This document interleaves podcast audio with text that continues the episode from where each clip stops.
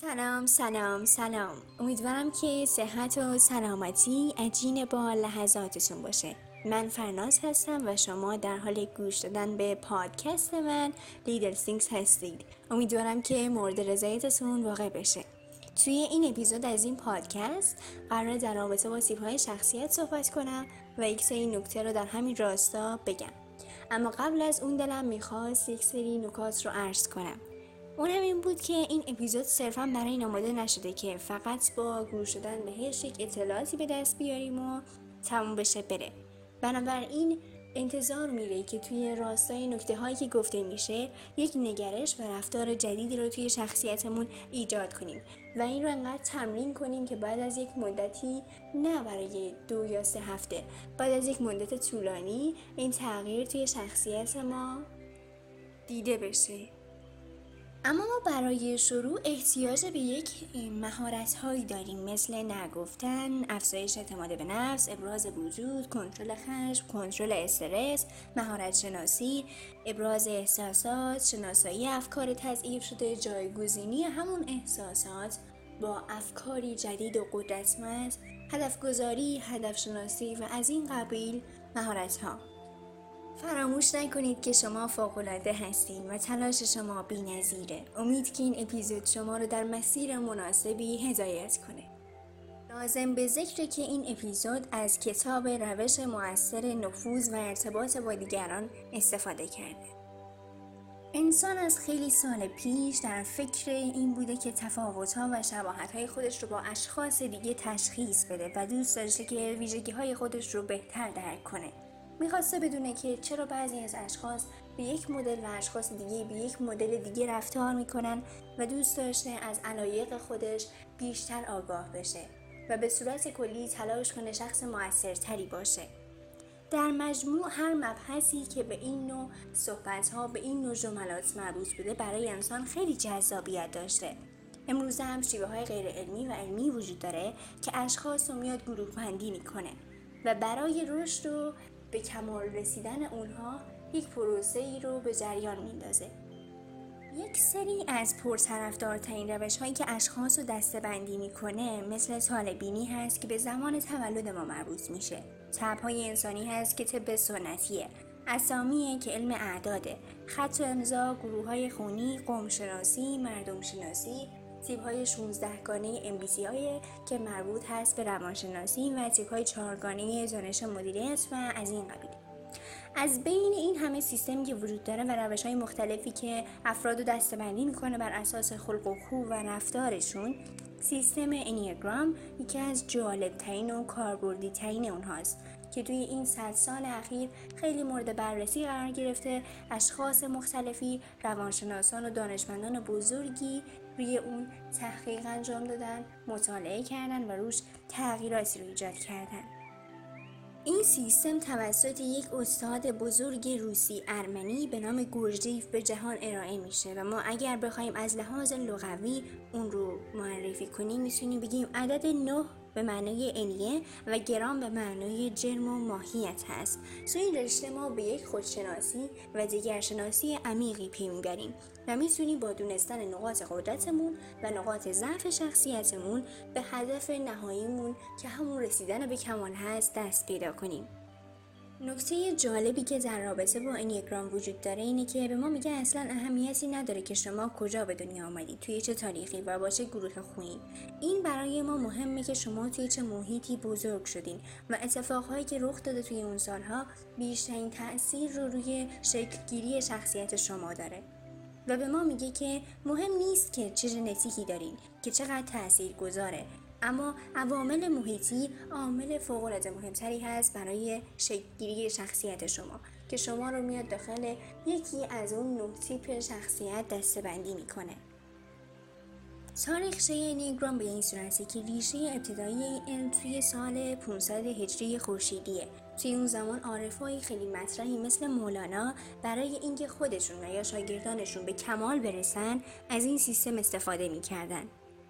تقریبا توی حدودای سال 1920 دانشمند روسی ارمنی به اسم گورجیف در حال مطالعه بوده روی زندگی عارفان ایرانی و افغانی. توی این مطالعه متوجه میشه که این عارفان توی اون زمان از یه برنامه آموزشی متفاوت برای شاگرداشون استفاده می‌کردن. یعنی برای هر شخصی یک روشی، یک راهنمایی و یک تربیت منحصر به فردی داشتن. که بعدها متاسفانه به علت گذر زمان به فراموشی سپرده میشه. از طرفی همین شخص متوجه میشه که توی همین سال آمار خودکشی توی اتحاد جماهیر شوروی سابق به شدت داره زیاد میشه و در حال گسترشه با مطالعه که انجام میده متوجه میشه که اشخاص تضاد درونی دارن با اون کارهایی که هر روز دارن انجام میدن با شغلشون بابت همین به این نتیجه می‌رسه که افراد دارای تیپ های شخصیتی متفاوتی هستن که راه زندگیشون راه رشدشون رو نسبت به یک شخص دیگه متفاوت می‌کنه و باید بیایم بر اساس اونها یک تیپ شخصیتی براشون طراحی کنیم. بعد از مدت های کار می‌کنه روی زندگی عارفان و تاریخ بشر گذشته و همون زمان متوجه به شناخت نیاگرام میشه و اونو به شکلی رقم می‌زنه که قابل تدریس باشه. بعد از یک مدتی هم شروع می‌کنه به آموزش این علم توی دانشگاه های روسیه که یکی از شاگرداش به اسم ایچازو این علم رو یاد می‌گیره و به کشور زادگاهش می‌بره. بعد توی شیلی افزایش پیدا می‌کنه و در آخر به آمریکا را پیدا می‌کنه و جزو یکی از شاخه های مهم بریف تراپی قرار می‌گیره. توی نیگرام همونطور که از اسمش پیداست افراد رو به نه دسته تقسیم می‌کنه و برای هر کدومشون یک ویژگی های مشخصی رو تعریف می‌کنه. اما هر تیپ می‌تونه دارای سه لایه باشه لایه سالم لایه میانی و لایه ناسالم. در صورتی که اشخاص توی لایه سالم وجود داشته باشن یه فرد محبوب تاثیرگذار و مفید هستن و افزون بر اون توی زندگی خودشون خیلی آرامش دارن آسایش دارن و لذت می‌برن. اما اگه توی لایه ناسالم باشه فردی کم فایده و شاید حتی مضر باشه و از زندگی خودش اصلا لذتی نمی‌بره. بابت همین دونستن تیپ شخصیت ما به ما این کمک رو می‌کنه تا بتونیم نقطه های قوت و ضعف شخصیتمون رو پیدا کنیم و بعد از یک مدتی با استفاده از راهکارهایی که به ما میگه بیایم تغییرات رو توی خودمون ایجاد کنیم. خلاصه ای از تیپ های نگانی اینیاگرام عالی طلب یا کمال طلب تیپ اول هست؟ اینها دوست دارن که هر کاری که انجام میدن به کاملترین و بهترین شکل ممکن انجام بشه. از خودشون و افراد دیگه خیلی انتقاد می‌کنن فکر می‌کنن توی هر موضوعی فقط یک راه درست وجود داره. سریع می‌تونن ایرادهای محیط رو پیدا کنن و خوشبختانه افرادی هستن که به نظافت شخصیشون و محیط پیرامونشون خیلی اهمیت میدن. افرادی وقتشناس و خوشقول هستن. اما ممکنه که توی این مسئله که خیلی سریع می‌تونن ایرادای محیط رو پیدا کنن دچار وسواس بشن. توی ابراز احساساتشون مشکل دارن متاسفانه و از واژه هایی مثل باید و حتما خیلی استفاده می‌کنن. هلپرها یا کمک دهنده ها تیپ دوم هستن. این افراد به طور معمول به فکر نیازهای دیگرانن. در حال خدمات رسانی دیده میشن خیلی زیاد. به صورت ناخودآگاه به دنبال اینن که دوست داشته بشن بابت همین خودشون رو به آب و آتیش می‌زنن تا به اشخاص دیگه ای کمک کنن. از ترد شدن واهمه دارن. قادر به گفتن نه نیستن و جذب افرادی میشن که قدرتمندن.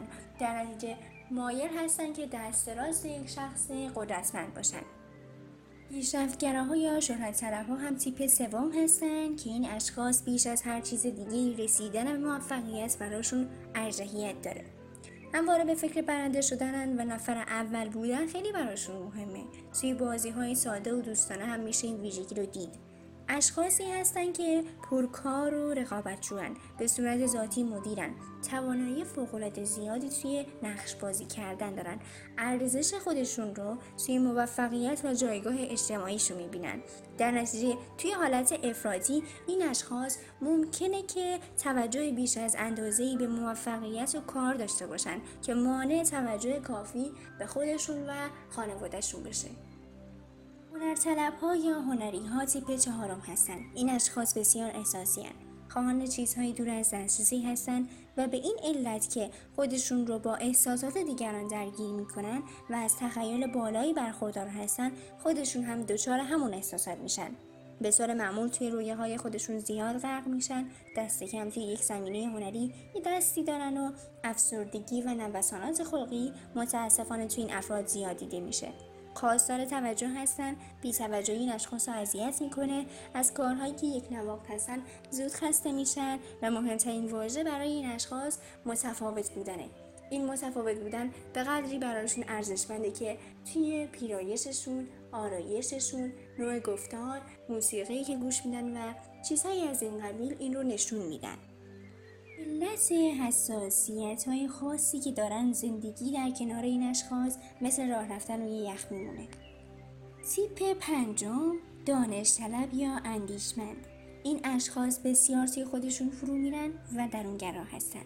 از بودن توی جمع فراری هستن و جامعه گریزن. اونا به طور معمول سعی می‌کنن برای خودشون یک فضای شخصی داشته باشن. قادر به ابراز احساسات متاسفانه نیستن و تمایل به ازدواج توی ایشان نسبت به افراد دیگه و تیپ های دیگه خیلی کمتره.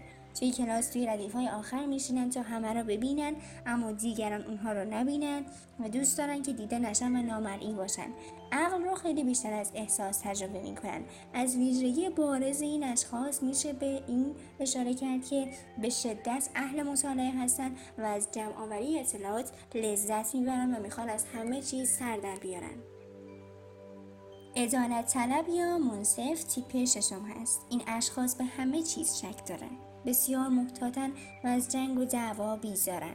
همواره نگران خیانت هستند و بیوفایی دیگران اینها را اذیت می‌کنه. به جای اینکه عمل کنن بیشتر فکر می‌کنن و به این فکر می‌کنن که توی ذهن اشخاص دیگه چی میگذره چطور به نظر میان و از این سوال ها نشون دادن خشمشون به صورت مستقیم براشون ترسناکه. افراد وظیفه شناسی هستن گاهی توی رفتارشون و گفتارشون توی زمانهای مختلف تضاد زیادی دیده میشه.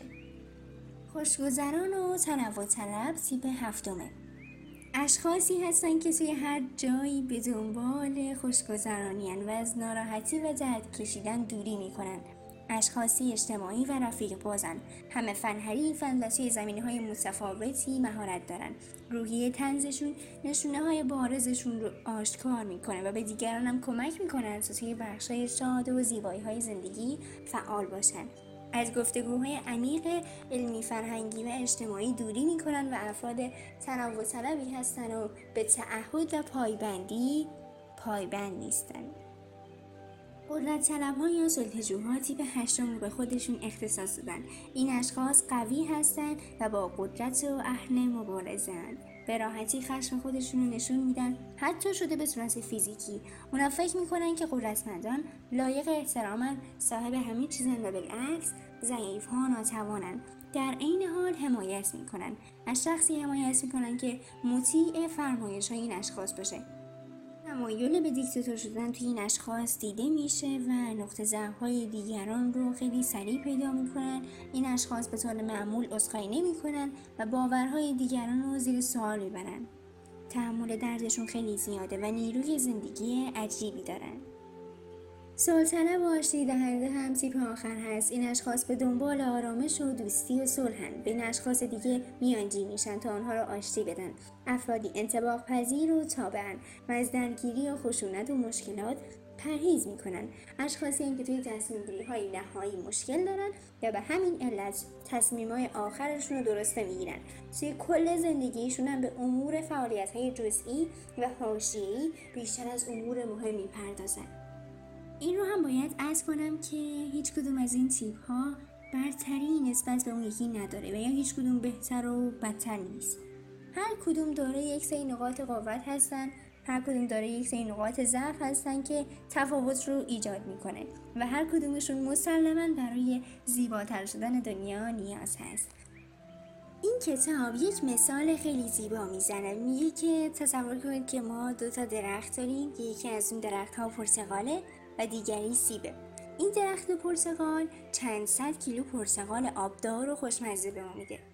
اما این درخت سیبی که داریم زیاد بارور نیست و متاسفانه سیبای کوچیک و بدمزه میده. آیا ما می‌تونیم بگیم که تمام سیب ها نسبت به پرتقال ها بدتر هستند؟ یا به صورت کلی پرتقال بهتر از سیبه؟ مسلما جواب ما نه. اون درخت پرتقال توی یه شرایط خاص وجود داشته. توجه بیشتری بهش شده. اما درخت سیب به علت توجه کمی که بهش شده برای مثال شته بهش زده شده اما جلوگیری نشده ازش چندان درست بارور نیست. اما اگه ما همون توجهی که به درخت پرتقال داشتیم رو روی درخت سیب بذاریم مسلما به ما محصول بهتری میده. این در رابطه با ما هم صدق می‌کنه. اما اصلی ترین نقطه ضعف های هر تیپ شخصیت عالی طلب ها عصبانیت یکی از اصلی ترین نقطه ضعف هاشون به شمار میره. این اشخاص فکر می‌کنن که عصبانیت برای برقراری ارتباط هم لازمه. و از اونجایی که در تلاش هستن که همه چیز رو به بهترین نحو انجام بدن بابت همین فکر می‌کنن دیگران هم باید همین کار رو انجام بدن. و به علت اینی که خیلی زیاد عصبانی میشن. تیپ دوم یا هلپرها اشخاصی هستن که دلخور بودن یکی از اصلی ترین نقطه ضعفهاشون به شمار میره. این اشخاص چون خیلی سعی می‌کنن به افراد دیگه کمک کنن. بابت همین انتظار دارن که دیگران بدون اینکه این اشخاص بیان کنن مشکلشون رو متوجه اون مشکل بشن و بهشون کمک کنن. از اونجایی که اشخاص متوجه این نمیشن خیلی سریع دلخور میشن. تیپ سوم یا پیشرفتگراها اشخاصی هستن که حسادت اصلی ترین نقطه ضعفشونه. این افراد خیلی زیاد خودشون رو با گروه های دیگه و با افراد دیگه مقایسه می‌کنه تیپ چهارم افسرده بودن اصلی ترین نقطه ضعفشون به شما میره این اشخاص چون خیلی سعی می‌کنن متفاوت باشن و این تفاوت رو یک سری از اشخاص درک نمی‌کنن بابت همین ممکنه ناراحت و افسرده باشن. تیپ پنجم یا دانش طلب ها اشخاصی هستن که گوشه گیر بودن یکی از اصلی ترین نقطه ضعف به شما میره این اشخاص توی برقراری ارتباطی مقدار مشکل دارن و تا زمانی که احساس نکنن اطلاعاتشون نسبت به اشخاص دیگه بیشتر هست توی گروه و یا جمع صحبت نمی‌کنن و به صورت کلی از تنها بودن لذت می‌برن. تیپ ششم یا اشخاص ادالت طلب. اشخاصی هستند که فکر می‌کنن هر تصمیم و یا کار جدیدی که قصد انجامش رو دارن یک پیامدی داره که متاسفانه فکر می‌کنن این پیامد منفی و به ضررشون هست. بابت همین منفی نگری یکی از اصلی ترین نقطه ضعفشون به شمار میره. تیپ هفتم یا تنوع طلب ها اشخاصی هستند که بیثباتی اصلی ترین نقطه ضعفشونه. این اشخاص فکر می‌کنن که حتما وقتی که می‌خوان تصمیم گیری کنن بین دو تا گزینه برای مثال اگر یکی رو انتخاب کنن از لذت اون یکی محروم میشن. این اشخاص اشخاصی هستن که از قرارگیری داخل یک چارچوب مشخص لذت نمی‌برن و رنج می‌کشن. بابت همین با تصمیم گیری خیلی مشکل دارن. اشخاص تیپ هشتم یا قدرت طلب ها اشخاصی هستن که متاسفانه اصلی ترین نقطه ضعفشون خشمگین بودنه. این اشخاص فکر می‌کنن که برای پایداری و ثبات استقلالشون احتیاج دارن که خشمگین باشن.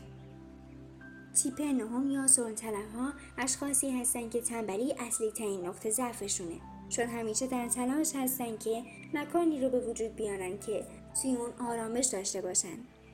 و اما بزرگترین توانایی هر تیپ شخصیت تیپ اول اشخاصی هستن که ایراد هر مکانی رو به سرعت پیدا می‌کنن.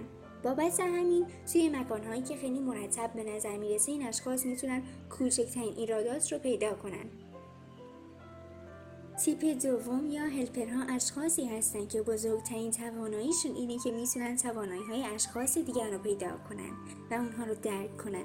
چون فکر می‌کنن که همیشه باید تمرکزشون روی دیگران باشه. تیپ سوم اشخاصی هستند که ناخودآگاه تشخیص میدن که چطور می‌تونن نتیجه بهتری بگیرن. چطور می‌تونن سوددهی بیشتری داخل هر کاری داشته باشن. تیپ چهارم اشخاصی هستند که زیبا بینی و سلیقه رو توی هر کاری می‌تونن دخیل کنن و با جابجایی چند تا وسیله می‌تونن یه فضای متفاوتی ایجاد کنن. تیپ پنجم اشخاصی که توانایی فوق‌العاده‌ای داخل کسب علم و دانش دارند. تیپ ششم اشخاصی هستند که حس ششم خیلی قوی دارن در واقع دارای این توانایی که به بعضی کارها خیلی دقیق رسیدگی کنن و حتی بتونن آنها رو پیش بینی کنن تیپ هفتم یا تنوع طلب ها اشخاصی هستند که واسطه خوشبین بودن همیشه نیمه پر لیوان رو نگاه می‌کنن و توی زمان بروز مشکلات می‌تونن خیلی با خلاقیت زیاد بیان راه حل های خوبی رو ارائه بدن.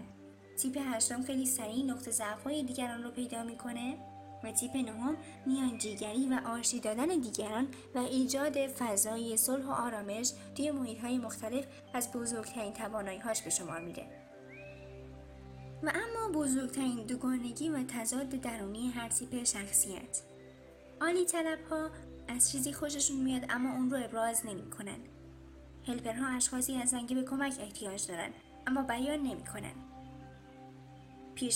ها اشخاصی هستن که فکر می‌کنن که آیا باید فقط به سود خودم فکر کنم یا به سود اشخاص دیگه هم فکر کنم تیپ چهارم یا اشخاص هنرطلب توی یه لحظه از شادی به غم میرن و به همون سرعت از غم به شادی میرن تیپ پنجم که دانش طلب هست همیشه با این مشکل داره که آیا اطلاعاتم رو به دیگران بگم یا برای خودم نگه دارم. تیپ ششم ترسوه اما یهو یه کار خیلی بزرگ شجاعانه انجام میده. تیپ هفتم به علت تنوع طلبی هر زمانی که تصمیم می‌گیره همیشه به این فکر می‌کنه که نکنه از لذت در واقع گزینه دوم بهره مند نشم و به خودش خیلی شک داره. تیپ هشتم به شدت نیاز روحی و روانی داره اما اینها رو بیان نمی‌کنه چون فکر می‌کنه که یک نشونه ضعفه و اینو منفی میپنداره. اشخاص تیپ نهم افرادی هستند که دوست دارن داخل یه محیط آرام قرار بگیرن نیازهای خودشون رو بیان نمی‌کنن. و سعی می‌کنن اگر مشکلی هست سریع برطرفش کنن و سرکوبش کنن که مشکل جدیدی رو ایجاد نکنن. بابت همین بعد از یه مدتی دچار خشم میشن و یه خشم بزرگ از خودشون نشون میده. مشاغل مناسب هر تیپ شخصیتی. عالی طلب ها نیازمند به یک فضایی هستند که نیازمند سازماندهی باشه و جزئیات دقیق به طلبه برای مثال شغل بازرسی مناسب این تیپ هست. تیپ دوم اشخاصی هستند که ترجیح میدن معاون فرد قدرتمند باشن و با بهرهگیری از حمایت اون شخص به دیگران خدمات رسانی کنن مثل پرستاری یا مربی مهد کودک. تیپ سوم اشخاصی هستند که ترجیح میدن که مشاغل رقابتی داشته باشن و توی اون امکان پیشرفت وجود داشته باشه و در واقع مشهور بشن. مثل مدیریت یا بازاریابی با امکان مدیریت داخل همون بخش. هنرطلب ها اشخاصی هستند که احساس می‌کنن هر شغلی که توی اون نیاز به خرج کردن سلیقه باشه براشون مناسبه. برای مثال بازی در تئاتر یا طراحی دکوراسیون. اشخاص تیپ پنجم یا دانش طلب ها اشخاصی هستند که مشاغلی که نیازمند به علم و تحقیق باشن رو خیلی دوست دارن. برای مثال استاد دانشگاه باشن یا داخل یک آزمایشگاه شروع به فعالیت کنند. اشخاص تیپ ششم یا ادارت طلب ها افرادی هستند که بیشتر توی محیط های اداری لذت می‌برن و از شغلشون رضایت دارن افراد تیپ هفتم یا تنوع طلب ها شغلهایی که هیجان باشه مثل تور لیدری رو دوست دارن اشخاص تیپ هشتم اشخاصی هستند که شغلهایی که به اونها امکان رهبری گروه رو میدن و خیلی میپسندن. برای مثال مدیر کل باشن یا مربی یک ورزش. و اما تیپ آخر که اشخاص سلطلبی هستند مشاغلی که همه چیز از قبل داخلش مشخص و برنامه ریزی شده باشه رو خیلی میپسندن و با حوصله و سن فرصت دوست دارن کارها رو انجام بدن. مثل آژانس املاک. هر تیپ شخصیتی یک سری ویژگی ها داره که می‌تونه خیلی بهشون کمک کنه داخل اون یعنی در واقع شغلی که انتخاب می‌کنن پیشرفت چشمگیری داشته باشن. برای مثال تیپ اول به علت نظم و دقت و مسئولیت پذیری زیادی که دارن می‌تونن برنامه‌ریزی فوق‌العاده‌ای داشته باشن. تیپ دوم به خاطر اینکه خیلی توجه می‌کنه به اشخاص دیگه و خیلی خدمات رسانی براش مهمه می‌تونه به همه کارگرها و کارمندان توجه به سزایی کنه. تیپ سوم به علت توانایی شناسایی راهکارهای سوددهی بالا می‌تونه توی حرکت به جلو و پیشرفتی هر سازمانی کمک کنه. تیپ چهارم می‌تونه توی ایجاد فضاهای آرامش بخش و زیبا کمک کنه. تیپ پنجم می‌تونه توی های توسعه و پژوهش فعالیت قابل توجهی داشته باشه. تیپ ششم می‌تونه کارمندی وظیفه شناس باشه. تیپ هفتم می‌تونه در مواقع بحران و به منظور مدیریت بحران با ارائه راهکارهای خلاقانه نقش خودش رو ایفا کنه. تیپ هشتم می‌تونه با قدرت و مهربانی رهبر یه سازمان باشه تیپ نهم می‌تونه با سالطلبی خودش یه فضای کلی برای هر سازمان ایجاد کنه که اون فضا خیلی آرام و مطلوبه و می‌تونه توی بخش فروش کمک کنه. و اما چند تا نکته که به هر تیپ شخصیت کمک می‌کنه که با انجام دادن و تکرار و تمرین کردنش شخصیتش رو به سوی لایه سال پیش ببره.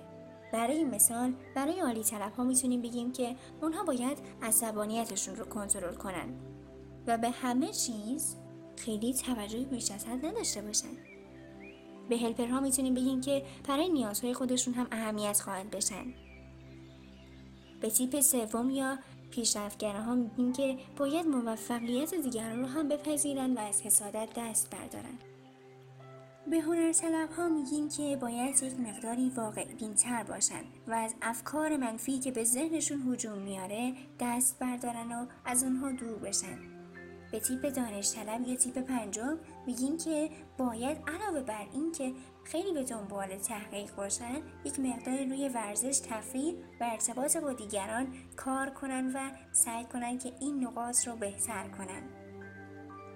به عدالت طلب ها میگیم که یک مقداری باید خطرپذیری و شهامت خودشون رو بالا ببرن.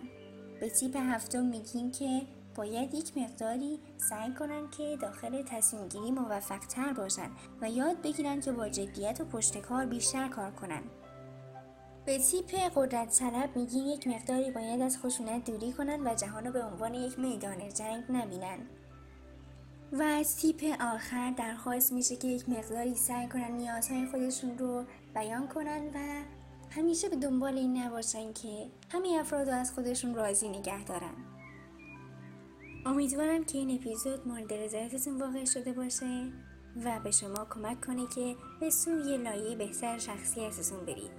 و این رو یادتون باشه که هر مقداری که شما تلاش می‌کنید هر روزی که سعی می‌کنید شخصیتتون رو به سوی لایه بهتر ببرید من به شما بیشتر از قبل افتخار می‌کنم.